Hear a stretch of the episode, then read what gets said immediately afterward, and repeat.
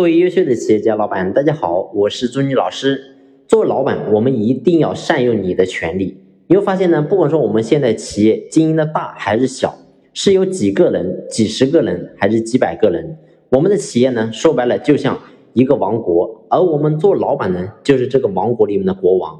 所以呢，作为国王来讲，我们做任何的事情、说任何的话，一定要经过我们大脑全面的思考。最后呢，觉得这个事情没有问题之后，我们再去做决定。只有这样的话，我们才能够不会出问题。所以大到我们的国家都是一样的。你会发现，我们的国家领导人从来不会乱说话，从来不会乱做决策。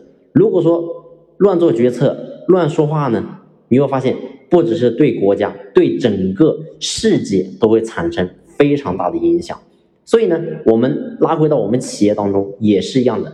作为老板，我们今天做任何的事情，做任何的决策，一定要想好到底该怎么做，我们再去做。所以呢，过去你会发现，我遇到很多的一些企业家朋友，很多一些老板，然后呢，跟员工无话不谈，什么都跟员工讲。其实你会发现，这是一个非常致命的问题，因为员工并不是老板，他没有站在你的高度，然后呢，你讲一些东西，不但没有任何的好处，反而呢，会给员工带来一些负面的影响。所以这是说话。那关于做决策，那你会发现呢，很多人听完一些课程啊，觉得呢比较好，包括呢也有一些朋友，然后呢听完我的课程觉得比较好，私下呢就自己也没有去联系过我，那自己私下呢就想在企业当中做一些改革。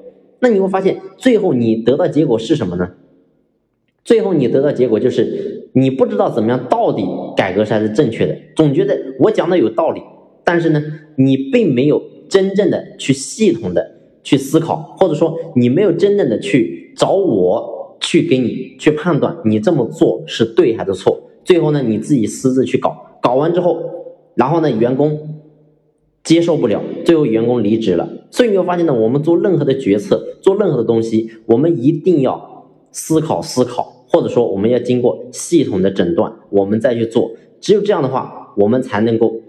保证我们所做的决策是正确的，所以你看，我不用讲别的，就是我刚才讲到国家，我们打倒国家都是一样的，做任何的决策，做任何的东西，你会发现都是经过系统的思考再去做的。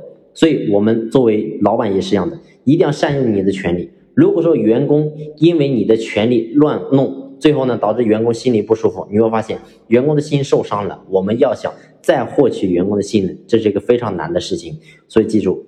我们就是企业的王，说话做决策必须要用心用脑思考之后再去行动。